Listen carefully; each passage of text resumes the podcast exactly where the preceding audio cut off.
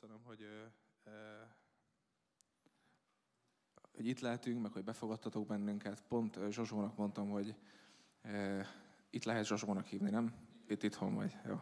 Hogy amikor én utoljára itt voltam, az 2017-ben volt. 7-ben? 2017-ben volt, ott ültem bent, akkor még a benti irodának az a fala piros volt, és akkor még Péter volt a pásztor és az a megtérésem után volt nem sokkal, és pont az az alkalom volt, amikor Zsozsót felkenték. És ez nekem nagyon egy mély nyomot hagyott bennem, mert én amikor megtértem utána, az első ilyen nagy felkenetési élményem volt, amit ugye láthattam, és nagyon örülök neki, hogy annak a részese lehettem, meg hogy ezt így, így átélettem. Na mindezt, amit akartam mondani, csak az a lényeg, hogy régen voltam már itt, de amúgy jóba vagyunk, meg meg semmi probléma nincs. Jó. Azt szerettem volna én is megköszönni mindenkinek, aki a gyülekezetből segített nekünk tegnap. Nagyon sokat jelentett, meg nagyon sok terhet levettetek a többiek vállára. Bocsánat a hangomért.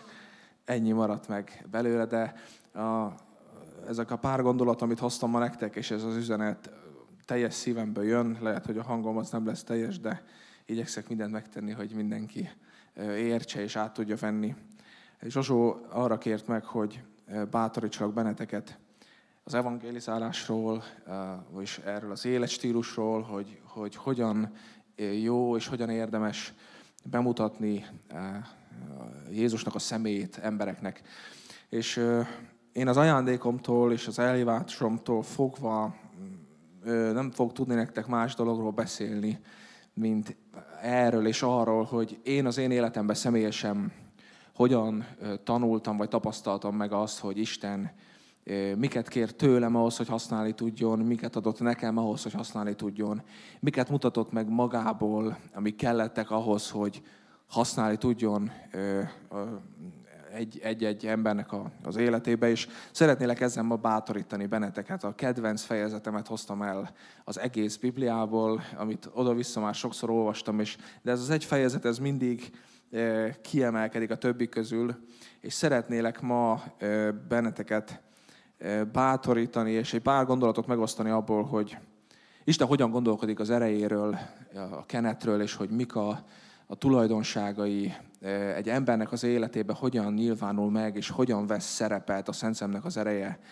Hogy, mert azt gondolom, hogy enélkül a, a kereszténységünk az tényleg csak egy, szokás, és nem egy életstílus, vagy nem egy kapcsolat. És amikor mi egy emberrel kapcsolatban vagyunk, annak az embernek van ránk hatása. Ez a barátság, vagy a kapcsolatnak a gyümölcse. És ez ugyanígy van Jézussal. Van egy érdekes dolog, amit mostanában egyre többet szoktunk így hangoztatni, és az az, hogy ugye, ha ma valaki Jézust keresi itt a világban, nem fogja megtalálni, mert nincs már közöttünk. Ezt mindannyian tudjuk. Tehát onnantól kezdve, hogy Jézus ugye feltámadt a halálból, és aztán 40 nappal később eh, felemeltetett a mennybe, ő elhagyta ezt a földet. És szerintem sokkal fontosabb az a számunkra, amit én látok az apostoloknak az életéből, hogy megismerjük a Szent Szellemet, akit elküldött maga helyett azért, mert ő az a személy, aki a mi életünkön keresztül mások szemébe elevené, élővé teszi Jézusnak a személyét. Ő az, aki kijelenti a fiút onnan fentről ide a földre le. És ha a mi életünk ö, nincs olyan kapcsolatban a Szent Szellemmel, mint amilyen kapcsolatban voltak a tanítványok Jézussal, amikor itt járt a földön, akkor hiányos az ismeretünk belőle. Természetesen tudom, hogy mindannyiunknak az csak ami nagyon-nagyon fontos, az, az én életemben azt tapasztaltam meg, hogy meg kell tudjam ismerni ezt a szemét ahhoz, mármint a Szent Szellemet ahhoz, hogy meg tudjam ismerni Istenek az akaratát, és meg tudjam ismerni Jézust. A tanítványok, amikor Jézus itt volt, nekik hát nem azt mondom, hogy könnyebb, de más volt a dolguk, mert ők fizikailag húsvéremberként ugye mentek vele, hallgatták őt, látták őt, de nekünk ki kell kutatnunk az igéből és a, a személyes időtöltésünkből azt, hogy, hogy, hogy Isten milyen. És hogy ő milyenné akar bennünket formálni. És én az én életemben és a mi életünkben azt tapasztaltam meg, hogy ez az alapja annak, hogy tudjuk hirdetni Jézusnak az evangéliumát. Így tudjuk őt megismerni. Jó, hoztam ma nektek a Sámuel 16, 1 Sámuel 16. fejezetéből 12 tulajdonságát a Szent Szellemnek, a kenetnek, 12 olyan dolgot, amit én az én életemben megtanultam belőle, és remélem azt, hogy nektek is ez egy, egy bátorítás lesz, tudtok belőle majd meríteni magatoknak a saját életetekre nézve, mindenki fogja látni és tudni azt, hogy ki, mi az, amit már meg elvett ebből, elfogadott ebből, vagy esetleg még nem. És azt gondolom, hogy mindenféleképpen úgy fogunk ma innen elmenni, hogy szeretnék imádkozni majd azokért, akik érzik a szívükben azt, hogy az evangélizálás el vannak hívva, hogy hirdessék az evangéliumot az emberek között. Mielőtt belekezdenék még egy dolog, nem szeretnék ebből doktrinát csinálni, tehát nem csak ez a 12 fajta tulajdonság létezhet, ha valakinek van más látása, vagy más ismerete, az is teljesen elfogadható. Ezek mind olyan dolgok, amiket én tanultam meg az Úrból, és amiket nekem mutatott meg az igény keresztül. Amikor kenetről beszélünk, ez egy kicsit ilyen nyugati kultúra által túl misztifikált keresztény szakkifejezés lett mára, ez egy jó bonyolult mondat, de valójában én, amikor a kenetről beszélek, akkor nagyon egyszerűen annyit értek alatta, hogy felírtam ide magamnak ezt a kis definíciót, amit én összeraktam, hogy Jézus személyének a megnyilvánulása vagy manifestációja a Szent Szellem erején keresztül egy emberen. Tehát amikor ma valaki kenet alatt szolgál, és egy erőt hordoz magában, az nem más, mint a Szent Szellem, ami pártfogunk, az összekötőnk a mennyel, az, az, az a személy, aki rajtunk keresztül megnyilvánítja Jézusnak a személyét az emberek között. És ezért van az, hogy amikor valakinek bizonságot teszel, vagy ott vagy valahol, és a Szent Szemnek a jelenlétében élsz, ezt ezek az emberek érzik azt, hogy te más vagy. Más a szemed, más a kisugárzásod, más lelkület jön ki belőled. Egy olyan történetnél vagyunk, az egyik kedvenc történetem, amikor Sámuel, a nagy első próféta felkeni, felkente Sault, Izraelnek a királyát, és Isten szól neki, hogy azt a fajta felkenetést, amit Saulnak adott, át kell, hogy helyezze valaki másról, mert kiszemelt egy új kiválasztottat a nép közül. Na most én ízig véri meg vagyok győződve arról, hogy Saul egyébként egy Istentől felkent király volt. Abban részben nem szeretnék most belemenni, hogy miért történt vele az, ami történt, de meg vagyok győződve arról, hogy Isten volt az, aki Sault felkente, ez az ő akarata volt, az ő terve volt. Viszont itt most annak a szemtanúi vagyunk annak az eseménynek, amikor az igében Sámuelt elküldi az Úr azért, hogy kenje fel egy új királyt, egy új kiválasztottat a népnek az élére. Az első verstől szeretnék menni. Az úr azonban ezt mondta Sámuelnek, meddig bánkodsz még Saul miatt, kérdezi. Hiszen elvetettem őt, és nem marad Izrael királya. Töltsd meg olajjal a szarudat, és indulj. Elküldelek a Betlehem Isaihoz, mert az ő fiai közül választottam magamnak a királyt. Mindenki itt van? Jó. Az ő fiai közül választottam ki magamnak a királyt. Az első tulajdonság, amit a kenetről ö, tudnom kell, az az, hogy Istennek az ereje és a kenet az mindig kizárólag egyedül Istentől jön. Ő az, aki felken egy embert, ő az, aki felken egy szolgálót, és az ő erejét egyedül és kizárólag csak is ő az, aki odathatja egy embernek. Az Ószövetségben láttunk példát arra, amikor egyik proféta a másik profétának átadta a rajta levő kenetet, de minden esetben benne kell, hogy legyen Isten ebben az aktusban. És egy, azért nagyon fontos ez, mert tudnod kell az, hogy, hogy amit hordozol, ami az életeden van, azt az Úr adta neked. Az nem jöhet mástól, nem kaphatod meg mástól, és ezért nem is veheti el más tőled ezt. A kenetet mindig Istentől jön, mindig Isten adja. Van egy ilyen nagyon érdekes, ö, ö, hát gondolat, amit így, így összeraktam magamban. Egyszer egy nagyon kedves barátom azt mondta, hogy Isten, Isten minden embert egyformán szeret, de nem mindenkibe bízik meg egyformán. És nekem ez egy annyira erős és nagy kijelentés volt, mert megértettem belőle azt, hogy Istenek a kegyelme, és a szeretete, és az örök élet, amit, amit nekünk adott, ami benne való örökségünk, az minden ember számára elérhető alanyi jogon. Tehát te Istenek a teremtménye vagy, és az ő gyermeke lehetsz ingyen. Kerülhetsz be az országába, ezért semmit nem kell ilyen értelembe tenned, vagy adnod.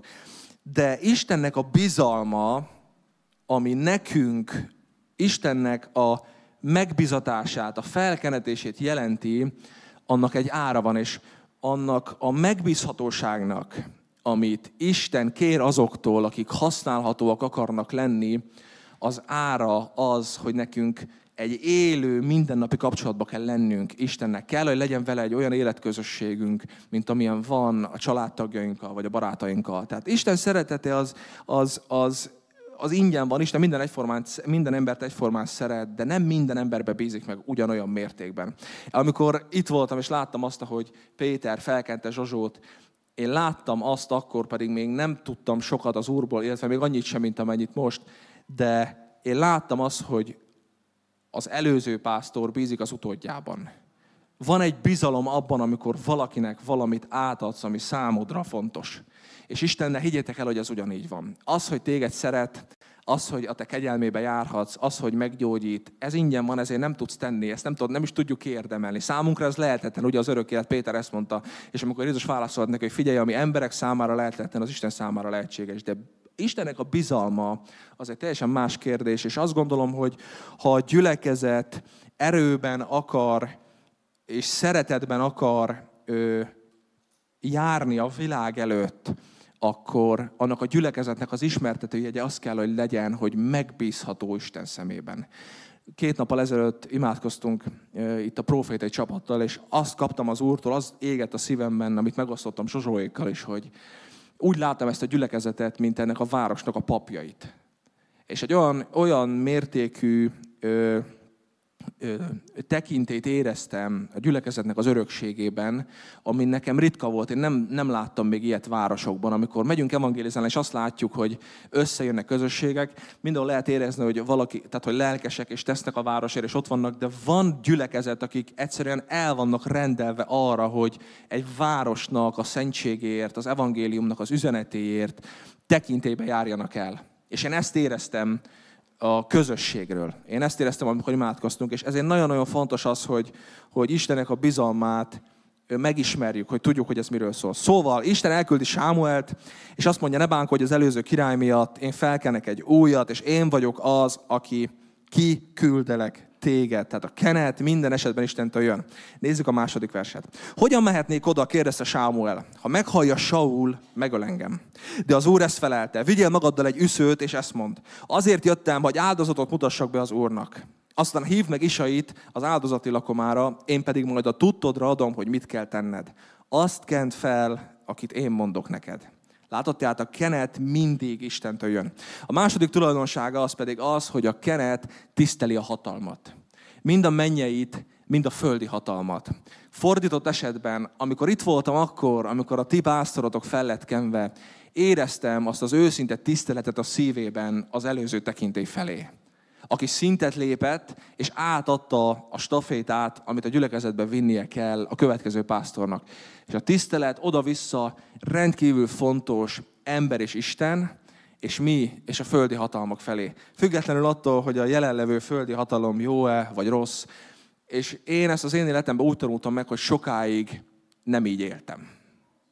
Én nagyon sokáig nem tudtam tisztelni a földi hatalmakat nem tudtam tisztelni azokat az embereket, akik előttem jártak, vagy felettem jártak. Teljesen függetlenül attól, hogy ö, milyen területről ö, ö, beszélünk. És nekem, amikor az Úr ezt megmutatta, úgy tanított vele, hogy összetört. Megmutatta azt, hogy Eddi, értsd meg, hogy szeretlek, értsd meg, hogy itt vagyok, értsd meg, hogy, hogy örök életet adtam neked, de ha te azt akarod látni, hogy az életednek gyümölcse legyen hosszú távon, meg kell tanulnod tisztelni a vezetőt és Istent. És Isten mindig könnyebben tudjuk tisztelni egyébként, mint az embereket, mint egymás, mert mi nem vagyunk tökéletesek. Nekünk látják az életünket, látják a hibáinkat, de ha valaki kenetet hordoz magában, és ha valaki Istentől kapott kenetbe jár, minden esetben tiszteli a hatalmat. Emlékeztek mindannyian a kapernaumi századosra, aki azt mondta, hogy én is hatalom alatt álló ember vagyok, de ugyan nekem is vannak alárendelt katonáim. És Jézus azt mondta rá, ilyen hitet nem tapasztaltam még Jeruzsálemben. Ez az ember bemutatta a képét, a példáját annak, hogy miért fontos nekünk tisztelni a hatalmat, mert ha még nem tiszteljük a hatalmat, mi se fogunk hatalmat kapni az Úrtól. Higgyétek el, ez nagyon fontos. Jó, a harmadik dolog. E, hogyan mehetnék oda kérdezi Sámuel, azt mondja, ha Saul, megöl, ha Saul meg, meg tudja, megöl engem. De az úr ezt felelte, vigyél magad el egy és mondd ezt, azért jöttem, hogy áldozatot mutassak be az úrnak. Tehát Sámuel egy olyan proféta volt, aki tudta azt, hogy kenetet hordoz, de ugyanakkor tudta azt, hogy Saul is egy felkent király volt, egy felkent ember volt, akinek úgy szintén tekintélye van. A negyedik harmadik ö, ö, versnél azt mondja, azután hív meg Isait, bocsánat, csak itt a képernyő elment, az áldozati lakomára, én pedig majd a tudtodra adom, hogy mit kell tenned, az kent fel, akit én mondok neked. Tehát Sámuel ott áll ebben a helyzetben, és megijed. Fél attól, hogy oda, fog, oda kell menni egy királyhoz, aki, aki aki Isten szemében most teljesen mindegy a mai napon, hogy milyen okból, de elvetett lett, és fel akar kenni, felkenett vele egy másik királyt, és Saul megijed. Sámuel megijed. De van olyan érdekes, Isten nem azt mondja neki, hogy hát Sámuel figyelj rendben, akkor próbáljunk egy, egy másik megoldást találni, menj holnap, nézzük meg a jövő hetet, elküldök veled még valakit, ő beszél vele. A kenetnek a harmadik tulajdonsága, amit megértettem az Úrból, az az, hogy megállíthatatlan. És abban a pillanatban, amikor Isten kiszemel téged, vagy bármilyen embert egy feladatra, egy küldetésre, arra, amire elhívta, nincsen az az ember, nincsen az a hatalom, nincsen az a, az, az, ellen, az az ellenállás, ami képes lenne megállítani azt, hogy ez a felkenetés a te életedben megtörténjen. A kenet ebből a szempontból is megállíthatatlan. És hogyha Isten egyszer úgy dönt, hogy elrendeli, és ezt be fogja végezni, az mindenféleképpen úgy lesz. Amikor megtérsz, a világi barátaidnak leszel furcsa. De amikor Isten felken, akkor még a legjobb hívő barátaidnak is az leszel, sőt, még a családtagjaidnak is. Azok az emberek, akik megismerik Istennek a jelenlétéből az ő erejét, akik felruháztatnak a Szent Szellemnek az erejével, egész egyszerűen nagyon nehezen férkőznek be a normális, megszokott emberi keretek közé.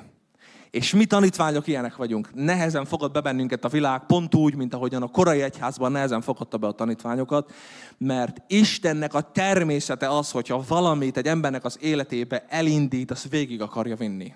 És egyetlen egy gátja, mi lehetünk azok, akik ezt megakadályozzuk, vagy gátat szabunk ennek. De a kenet az megállíthatatlan az életedbe, a sorsod felett, a, a, a jövőt felett. Értitek ezt így? Tehát nincs az, ami ennek ellene tudjon állni és ellene tudjon menni. Jó. Tehát miután az Úr nem hallgat Sámuelnek a, a, a sérelmeire, vagy a, a siránkozásaira, hanem csak tovább bátorítja, hogy menj, és kent fel azt, akit majd én mutatok neked, a következő történik. Negyedik vers. Sámuel úgy is tette, hogy megmondta neki az Úr. Amikor megérkezett Betlehemben, remegve mentek eléje a város vénei, és azt kérdezték, békés szándékkal jöttél-e? Békés szándékkal felelte. Azért jöttem, hogy áldozatot mutassak be az Úrnak szenteljétek meg magatokat, és jöjjetek el velem az áldozati lakomára, miután szentnek találta isait és fiait, meghívta őket az áldozati lakomára. A negyedik tulajdonsága keretről az az, hogy a kenet tekintét ad. Minden ember, akit Isten elküld, minden ember, akit Isten felken egy szolgálatra, kap egy tekintét. És ezt azért mondom neked, mert tudnod kell azt, hogy amikor te bemész a munkahelyedre, amikor elmész, nem tudom, sportolni, amikor jársz az utcában, te nem csak egy keresztény vagy. Nem csak egy, egy, egy dicsőítő vagy, vagy nem csak egy, egy, egy ö, nem tudom, adakozó vagy, vagy egy, egy, egy szolgáló a gyülekezetben. A Szent Szellemnek a természetében van benne az, hogy azokat az embereket, akiket használja, ad nekik egy tekintét. És ez teljesen más tekintély, mint amit egy földi pozícióban valaki megkaphat. Az Istentől való tekintély az mindig tiszta, mindig mennyei, és mindig túlmutat ezeken a földi korlátokon, a földi határokon. Ezért van az sokszor egyébként, amit én észrevettem, hogy sokszor mi keresztények és beleértve magamat is, abba a hibába beleeshetünk, hogy azért, mert újjá vagyunk születve, és látjuk, amit a világ nem lát, azt hisszük, hogy, illetve én velem nagyon sokszor volt ilyen, azt hiszem, hogy sokkal előrébb tartok, mint, mint egy hitetlen ember. De valójában bennünk, rajtunk a Szent a, a, jelenlé, a személye, a jelenléte az, ami különbséget tesz közöttem és egy másik ember között ebben a világban. És közötted és egy másik ember között. Tehát mi, amikor újjászületünk, és mi, amikor kiküldetünk, mi, amikor használjuk a talentumainkat, amikor belőlünk tanítványok lesznek, az a kenet, amit hordozunk, egy személy. És az a személy, aki rajtunk és bennünk van, megnyilvánul közöttünk a világban. És ennek a személynek egy mennyei tekintélye van, és amikor ez a személy benned él, te ezt a mennyei tekintét megkapod, és a tiéd lesz, egyé válik veled. Te vagy az az ember, és te vagy az, az, az a húsvértest, aki hordozod a Szent Szellemnek a személyét magadban. És nekünk ezzel az identitással, és ezzel a, a, a látással, az én képpel kell tudnunk járnunk az emberek között. Az ötödik tulajdonság az pedig az, hogy a kenet csak a tiszta embereknek adatik. Ugyanis mi, amikor Istenek a bizalmáról beszélünk, ugye az Ószövetségben azt mindannyian ö, tudjuk, hogy a, Isten csak olyan áldozatot fogadott el, ami szent volt és tiszta. Viszont az Új Szövetségben látjuk azt, főleg a történelem során, amit, amiről egyébként Zsozsóval nagyon sokat szoktunk beszélgetni, hogy a korai időkben mennyi mozgalom, mennyi misszió, mennyi egyház, mennyi ember ütötte és verte agyon az embereket azzal, hogy már pedig szentül kell élned, mert ha nem, akkor ez és ez és ez és ez és ez. És tudjátok, én azt látom, hogy ö, ha a tisztaságra való törekvés az nem szerelemből fakad, hanem egy parancs vagy egy törvény, sokkal nagyobb kárt tesz egy ember életében, mint a szentségtelenség. Szóval inkább legyen valaki nyakig a pácban, mint törvényből és parancsból egy megfeszített, ö, szent életbe próbálja belepréselni magát. Mert a szentség csak akkor gyönyörű és jó illatú, amikor a te szívednek a szerelméből fakad. Dávid azt mondta, nézd meg a 101. Zsoltárban, ügyelni akarok a tökéletes útra. Uram, mikor jössz hozzám? Tökéletes szívvel akarok élni házamon belül. És én azt gondolom, hogy a kulcsa ennek ez, hogy én ezt akarom. Nem az, hogy nekem ezt mondták, nem az, hogy nekem azt parancsolták, hogy ezt így kell. Én ezt akarom. És akarni Istenek a közelségét, és akarni azt, hogy tiszták tudjunk lenni előtte, sehogy máshogy nem lehet csak szabadon. Szabad szívből, saját szerelemből, abból a szerelemből, ami a mi szívünkben benne van. Viszont Istennek az ereje az igenis ebből a fajta szerelemből fakadó tisztaságban van benne. És minél inkább tudunk közel kerülni hozzá, az egyik gyümölcs egyébként nem csak az erő lesz, hanem az, hogy meg fog bennünket tisztítani ezektől a dolgoktól. Egyik nap megkérdezte tőlem egy fiatal fiú, hogy hát hogyan tudja jobban hallani Istennek a hangját, hogyan ismerhetné meg őt jobban. És akkor kérdeztem tőle, hogy mondd el nekem egy napodat, hogy te hogyan élsz, amikor felkelsz, hogy néz ki egy napod, és elmondta. És hát nem nagyon volt a napjában egy olyan pillanat, vagy hát nem egy pillanat, de nem nagyon volt olyan időszak, amikor ő az úrral időt töltött volna is. De nagyon-nagyon akarta, és nagyon-nagyon vágyott rá. És akkor mondtam neki, figyelj, hogy ha azt akarod, hogy megismerd Istennek a hangját, a Biblia azt mondja, hogy az én juhaim, ugye a János 10 az én juhaim hallják az én hangomat. Tehát nem az a, figyelj, nem az a kérdés, hogy hallod-e Istennek a hangját, vagy sem, hanem az, hogy bárány vagy-e. Mert a bárány az meghallja az ő hangját. Ha nem vagy bárány, nem fogod meghallani a hangját, hiába próbálod. És ezt próbáltam neki is ecsetelni, hogy mit jelent juhnak, báránynak lenni ugye ma, és ez pedig nem más, mint hogyha én kíváncsi vagyok arra, hogy az Úr nekem mit akar üzenni az igéből, és hogy mit akar üzenni a velem szembeálló embernek, akkor tudnom kell azt, hogy ő mit gondol az életről. És az, hogy ő mit gondol az életről, az beleírta ebbe a könyvbe. Most majdnem meglóbáltam a 21. századi Bibliámat, de tehát, hogy ő beleírta ide azt, ő bele égette az igének a soraiba azt, hogy mit gondol az életről, és nagyon sokan, illetve nagyon sokszor látom azt, hogy főleg fiatalok próbáljuk megkeresni Istennek a véleményét, a hangját valahonnan a levegőből, de itt van benne.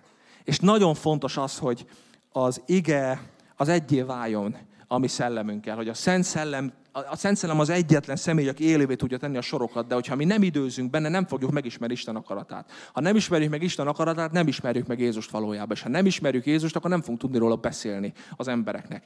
Az Isten jelenlétébe való időtöltés 95%-ban a kulcsa annak, hogy a világban világítani tudjunk.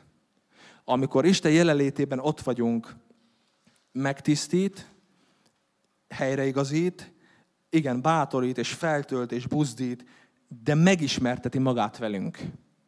És Sharon mondta egyszer a proféta suliban, de javíts ki a sztorit, hogyha nem pontos, de valami ilyesmi volt, hogy ha megcsíp egy szúnyog, és elröpül rólad, miután kiszívta a véredet, azt kell mondani, hogy halleluja, halleluja, jó az úr, jó az úr, jó az úr, nem? Hogy, még egyszer, hogy a szúnyog azt mondja, igen, miközben röpül el, hogy a, a véredben is benne kell, hogy legyen az, hogy, hogy Istenek a szelleme milyen mértékben é...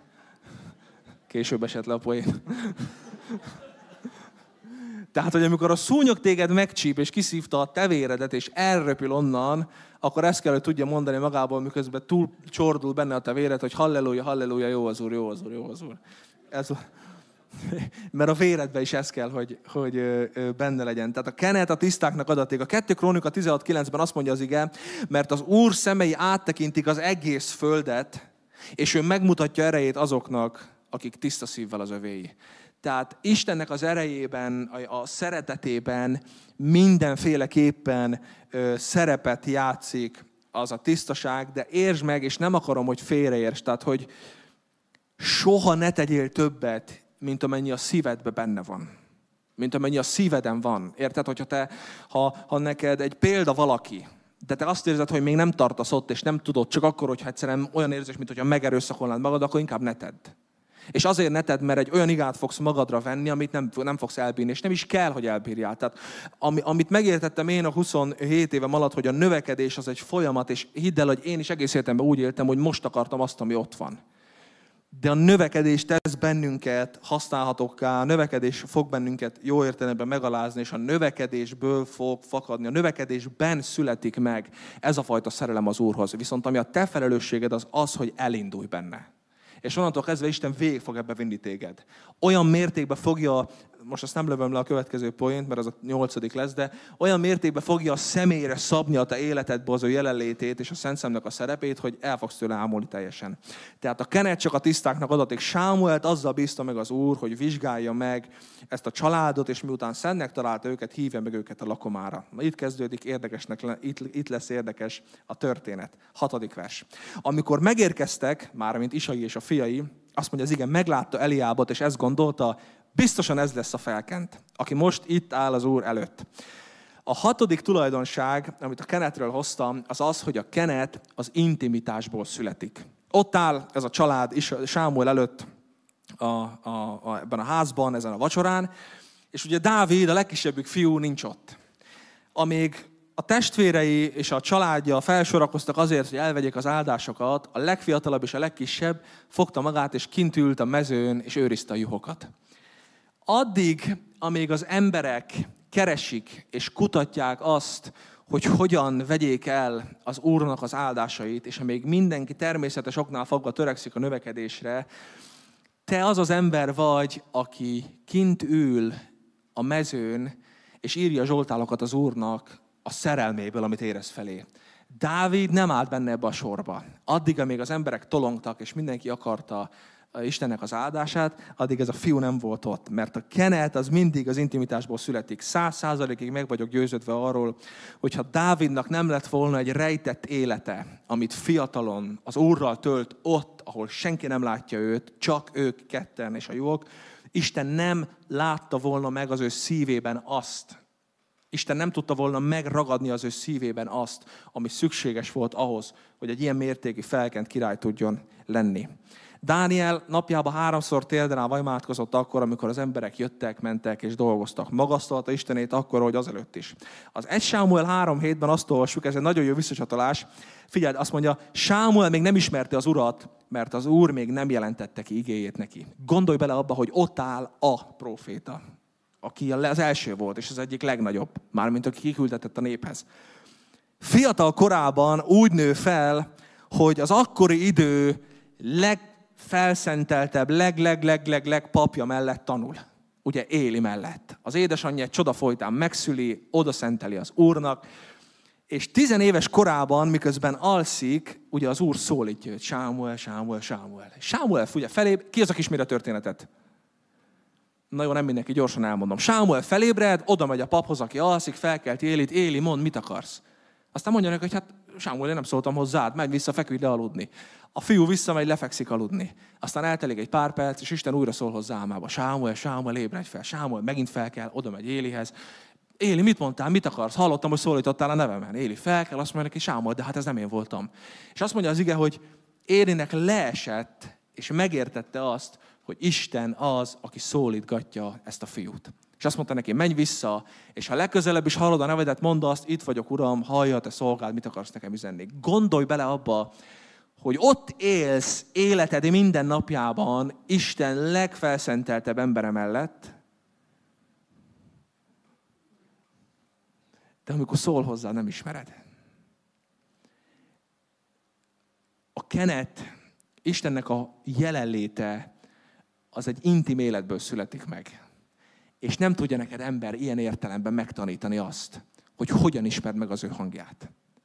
Amikor szól, amikor hívja a nevedet, amikor beszél hozzád, onnan fogod ismerni, hogy milyen a természete, hogy amikor olvasod azt, amit már elmondott másoknak, miközben beszél hozzád az igéből, ugyanazzal a temperamentummal, lelkülettel fog szólni arról, hogy most menj oda az emberhez és öláld meg.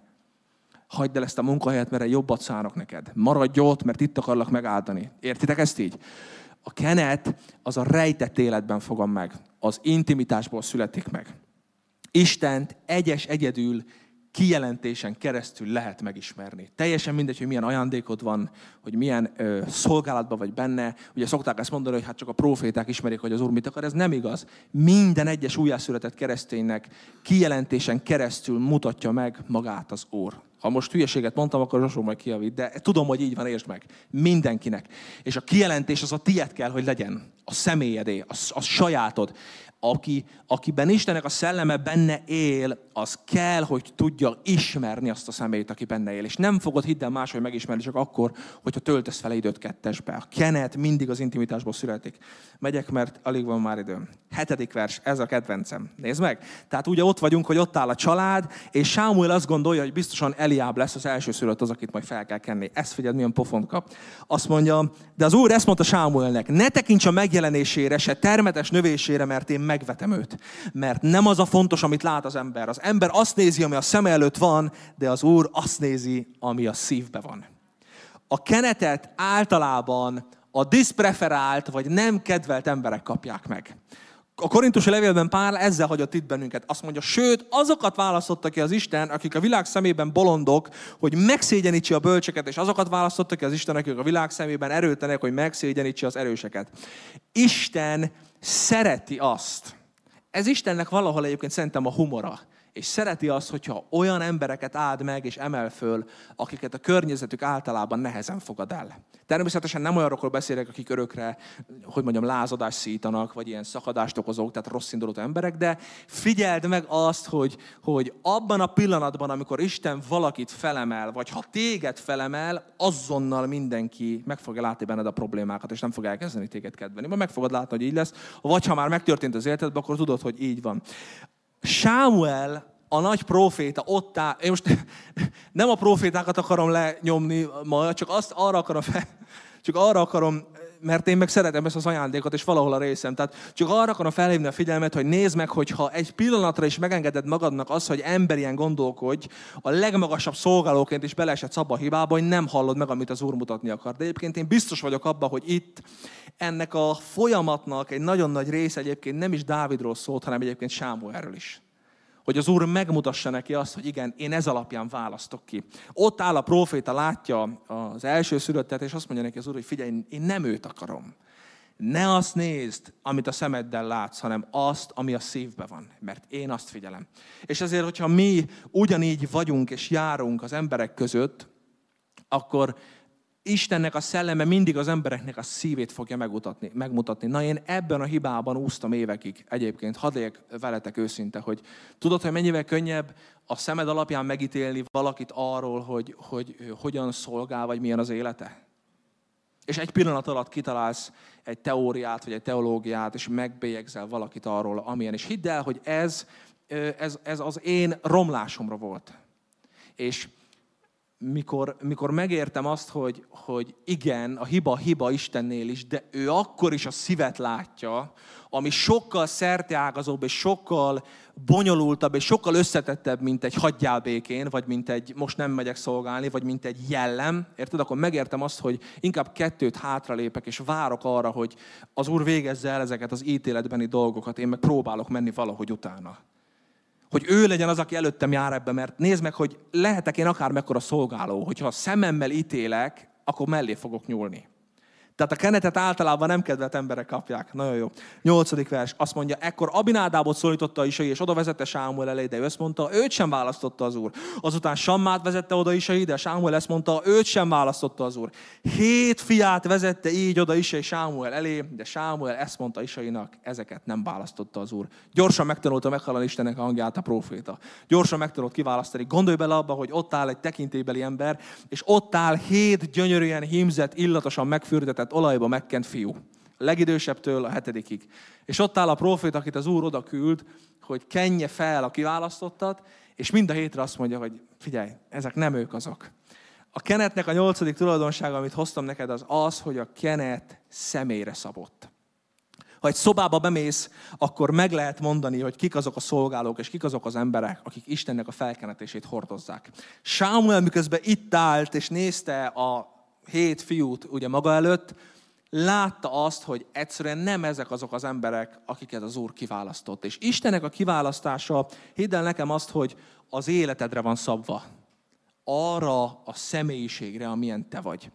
Tehát Isten nem robotokat akar csinálni. Istennek nem az a terve és az akarata, hogy onnantól kezdve, hogy bennünket felken és elkezd használni mindannyian olyan prototípusok legyünk, és hogy te veszítsd el a te személyiségednek egyébként az ismertető jegyeit, érted? Vagy a gyöngyeit, amik értékek. A kenet, amit Isten ad nekünk, a személyre szabott. Ö, tizen, ja, bocsánat, ö, igen, 7, 11. vers. Majd megkérdezte Sámuel Isaitól, itt van az összes fiad? Hátra van még a legkisebb, felelte ő, de ő éppen a juhokat őrzi. Erre Sámuel ezt mondta Isainak, üzenj neki azonnal, és hozasd ide, mert addig nem ülünk le, amíg ő meg nem érkezik.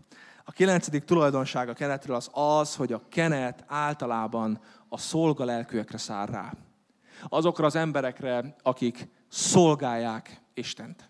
És az én életemben én azért nem tapasztaltam meg ezt sokáig, mert én nem szolgáltam Istent.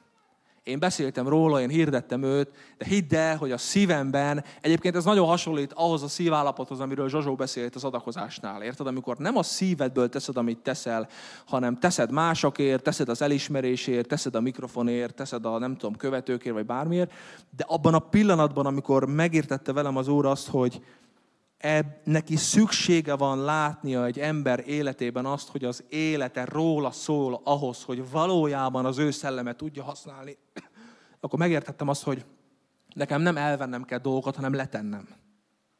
Odadni. Visszaadni dolgokat neki. Olyan dolgokat, amik, amik rólam szóltak, amik az enyém voltak, amiket ő elkért. És én még olyan embert nem láttam, egy nagy bölcs tanító mondta egyszer, hogy, hogy a kipróbálatlan hit Isten szemében nem ér semmit. Isten mindig kipróbálja azt az embert és azt a hitet, mielőtt használja és funkcióba lépteti. És én az én életemben ezt tapasztaltam meg, hogy mielőtt Isten elküldött volna a szolgálatra Köszönöm. Mielőtt Isten elküldött volna a szolgálatra, előtte az én életemet, és igen, az én személyemet is megtörte. De ez egy jó megtöretés, ez egy olyan megtöretés, ami a javadra van. Mert szereted őt, és én is szerettem őt, és ezért ez a javadra van. A kenet mindig a szolgálatokökre száll rá. Elmondani nem tudom nektek azt, mennyire gyönyörködik az Úr abban, amit nem látnak mások, és teszel. Szóval nehogy azt gondolt, hogy Isten szemében mondjuk én, vagy bárki, aki itt látsz, hogy, hogy ő, ő, ő hirdeti az igét, és emberek mennek, tadada, tadada, ez nagyobb dicsőség vagy eredmény, mint mondjuk valaki, aki takarít. Tehát, és tudom, hogy, hogy ezt sokan mondják, de nem így gondolják, de hidd el, hogy ez így van. És ez azért van, mert a kenet, az a szolgalelkű embereknek adatik oda, olyan embereknek, akik alázatosak. Istenek kevéknek ellenáll, Jakab azt mondta. Az Abcsel 13-ban azt mondja az ige, hogy megtaláltam Dávidot, Isai fiát, Nézd, milyen érdekes visszacsatolás, ugye Lukács, hogy írja az evangélium, a cselekedeteket, azt mondja, hogy megtaláltam Dávidot, Isai fiát, a szívem szerint való férfit, aki teljesíti minden akaratomat. Ez a szolgalelkűség. Uram, amit mondasz, megteszem. Mindegy, hogy fáj, mindegy, hogy nehéz, mindegy, hogy ellenem egy annak, aki szeret. Tudom, hogy te mondtad, és ha te mondtad, megteszem. Mert én téged szolgálok. Te vagy az életem ura, és ezért, hogyha kell, feláldozok bárkit és bármit. És tudod, az életben soha nem az a kérdés, hogy hova akarsz eljutni, hanem az, hogy mit vagy hajlandó azért cserébe hátrahagyni. Isten az, hogy a szívedben neked valami mennyire fontos, abból látja, és arról tudom, abból győződik meg róla, hogy te mit vagy képes hátrahagyni azért, hogy eljuss oda, ahova vágysz eljutni, vagy ahova ő küld. És mert az, hogy ki hova kell eljutni, azt mindenki tudja. Én is tudom, hogy mi az álmom, és hogy mi a célom. De Istennek az a kérdés, hogy mit vagyok cserébe hajlandó letenni azért, hogy eljutassak oda.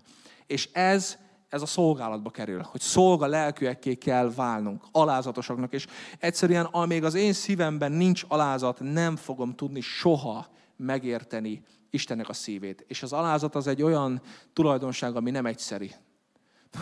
amikor volt egy időszak, amikor a, az életemben Isten ezeket a dolgokat így megalapozta. Kint éltünk Amerikában, és nagyon jó volt hogy csak lássátok, hogy Isten mennyire ilyen őszinte velem, vagy ilyen, ilyen, tehát hogy tud kommunikálni az emberrel, na ezt akarom vele kifejezni, hogy tényleg annyira egy olyan közelsége és egy olyan időszaka volt ez az életemnek, ami nem volt előtte, és nem is lesz utána soha egy igazi, hibátlan bibliai ABC mélyre alapozás. És a lényeg az, hogy ülök ott az asztalnál, és, és így elkezdtem az Úrnak hálát adni teljes szívből, hogy Uram, annyira örülök, annyira hálás vagyok azért, hogy, hogy így meg tudtál alázni, és hogy megtöretve itt vagyok előtted, és hogy ez olyan jó, olyan jó, és sírtam, és stb. stb. És ülök ott az asztalnál, és tudjátok, hogy Isten mit mondott? Válaszol, és azt mondja, Eddi, én is örülök. Csak figyelj arra, hogy nehogy büszke legyél arra, hogy milyen alázatos vagy. És ott ülök a székbe, és akkor így, mert amúgy, tehát hogy érted benne, hogy, hogy szeret, és tényleg igaz, és, de hogy csak hogy nekem ez kellett akkor, na, tehát hogy oda teszi azt, hogy, és ez amúgy igaz, tehát hogy sokan tényleg erre büszkék, hogy, hogy milyen alázatosak, de nekem ez ott egy nagy lecke volt, na, tehát amikor ezt a, a, az úri mondta, hogy figyelj, ez jó, jó, jó, csak figyelj arra, hogy nehogy túl jó legyen. De a kenet, értsd meg, hogy minden ö, ö, esetben a szolgalelkű emberek kapják, akik Isten szemében alázatosak. És nem fel, igen, van olyan, hogy emberek azt mondják valakiről, hogy ebbe az emberbe alázat. Hát esélytelen. De Isten mégis azt mondja, hogy igen, ő az. Tehát nagyon fontos az, az Isten azt nézi, ami a szívbe van. És ha valaki rád azt mondja, hogy ez nem így van, lehet, vizsgáld meg, hallgass meg, de a nap végén egy dolog számít, hogy az Úr mit mond erről. És az, hogy az Úr rólad mit mond, annak a gyümölcsei fognak bizonságot tenni erről. Az életed gyümölcstermő, az életed gyümölcstermő, az életed gyümölcstermő, az azt jelenti, hogy Isten a szívedben meglátott valamit. 12. versnél vagyunk. Érte küldött tehát, és elhozatta már, mint Dávidot a földről. Ő pedig piros posgás, szép szemű és jó megjelenésű volt. Akkor ezt mondta az Úr rajta. Kent föl királyá, mert ő az. Sámuel pedig fogta az olajos szarút, és testvérei körében fölkente őt. Akkor az Úr lelke szállt Dávidra, és attól kezdve vele is maradt. Sámuel pedig elindult, és elment Rámába.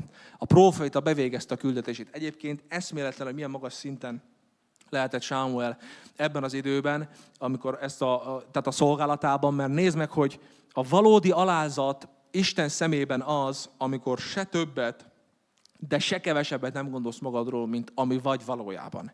És ugye a proféta elmegy, akit megbíz azzal, hogy kenje fel a királyt, kisebb-nagyobb problémákkal, de megteszi, de nem maradott kioktatni őt, hogy figyelj, Dávid, ezt így, meg úgy kell tenned, nem maradott sajnálkozni, hogy nekem ilyen, meg olyan, meg amolyan nehéz, hanem oda megy, megteszi, felkeni, és elmegy. Szóval száz százalékban pontos küldetést hajt végre, és Isten szemében hidd el, hogy ez a valódi alázat, amikor megteszed azt, amire kér. És hogyha Isten téged arra kér, hogy menj be a munkahelyedre, és vald meg, és hirdesd azt, hogy már pedig téged Isten küldött oda azért, hogy szolgálj az emberek felé, akkor te nem mond magadról azt, hogy én csak egy, nem tudom, iroda vagy egy administratív munkatárs vagyok. Érted a lényeget benne? Hogy ez rólad szól, ez a te kiküldésed, a te, a te, ez a te felkenetésed, ez rólad szól. Jó, a tizedik tulajdonság, a kenet célponttá tesz, és felnagyít, kitettséget ad egy embernek. Nézd meg, hogy Dávid amíg a testvérei ki tudja, mit csináltak, és én ezeket a testvéreket nem akarom most rossz színbe feltüntetni, mint rossz emberek. Hát egészen egyszerűen csak arról van szó, hogy a szolgalelkű egész életében elkerülte a tüzet. Nem volt közel a tűzhöz. De amikor jött Istennek a felkenetése, az a sok minden, amit rejtett élete során megtapasztalt, és megértett az Úrból, és odaadott neki, egy szempillantás alatt a testvérei és a családja jelenlétében nyer jutalmat. Mert Istennek a természete az, figyelt, hogy a titokban megvalósult önfegyelem nyilvános megjutalmazást eredményez.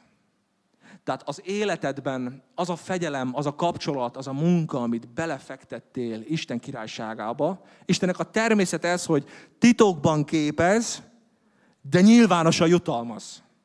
Az ördögnek a természete pont az ellenkezője. Nyilvánosan tesz tönkre, és utána titokban hagyott egyedül, hogy földolgozt. Érted? Tehát amikor, amikor amikor a szívben megfogan a szolgalelkűség, ami Dávidnak az életében ott volt, és ugye látjuk később az igéből, hogy nem csak a testvéré, meg a barátai, hanem aztán a hadsereg, és később az egész ország előtt ki megbizonyosodott az, hogy valójában őt az Úr kinek hívta el. A titokban megvalósult önfegyelem nyilvános megjutalmazást eredményez, és ez arról szól, hogy Istennek a szelleme ilyenkor téged egy célponttá tesz.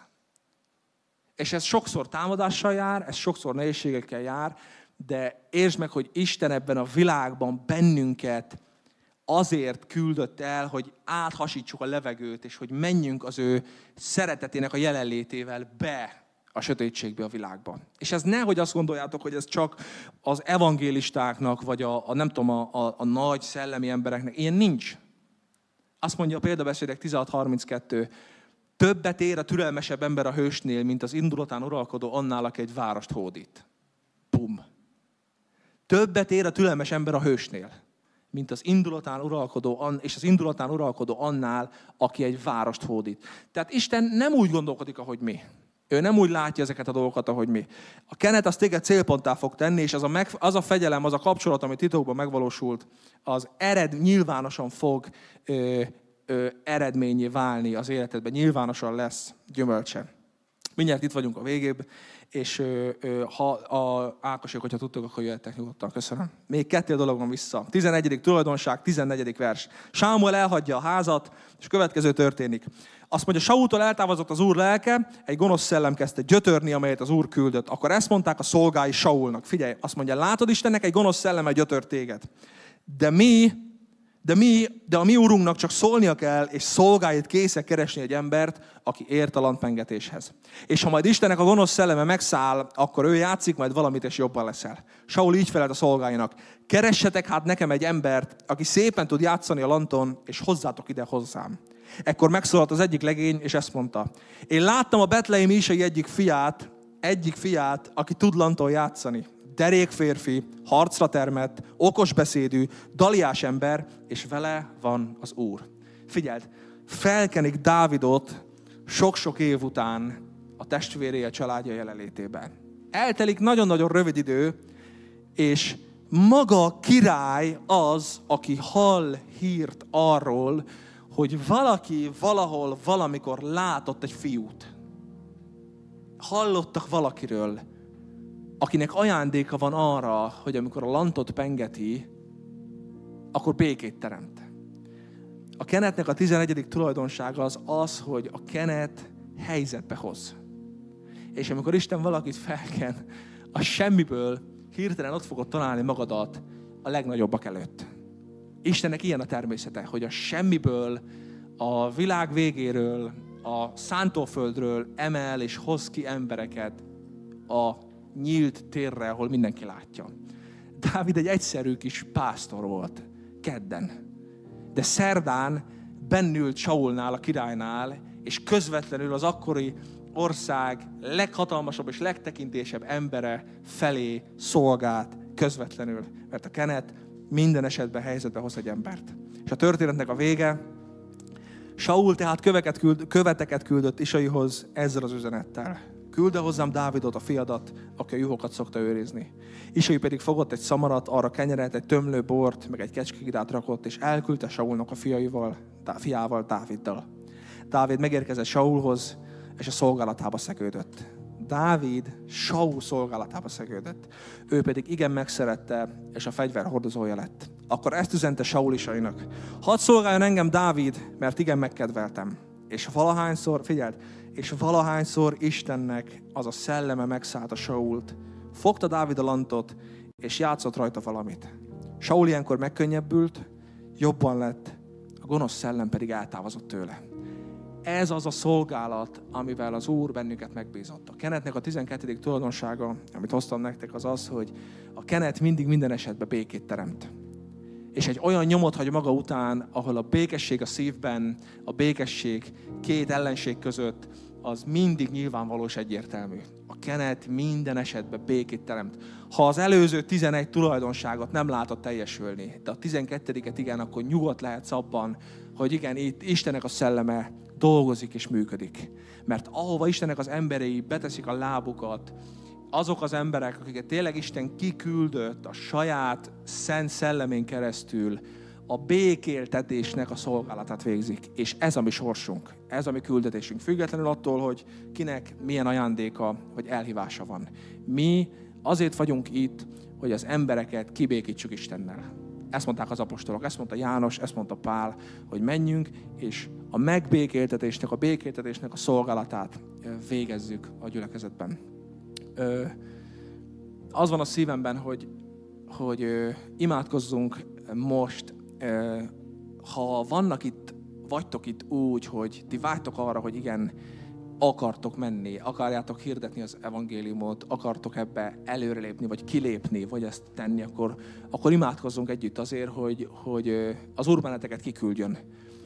És hogy jöjjön el a napja annak, amikor a te szemedben és a te életedben egyértelműen világos lesz az, hogy mi az, amit az Úr tőled vár, ez az, amit az Úr tőled akar, milyen közökben akarja ezt tenni, milyen város, falu, nemzet, közösség felé akarja ezt tenni, és meg tud fogalmazni magadnak azt, hogy igen, ez az, ami az én kiküldetésemnek a tárgya, a lényege. Jó? Felállnátok egy pillanatra, kérlek. Hogyha van itt bárki, aki szeretné, hogy imádkozunk ezért, hogy az evangelizációban, az evangelizálásban, a, a, a, az igének, a, az evangéliumnak a hirdetésében ki akarsz lépni, és, és ebben, ebben az ajándékba bele akarsz állni, akkor Zsozsó fog értetek imádkozni, vagy Zsozsóval fogunk értetek imádkozni.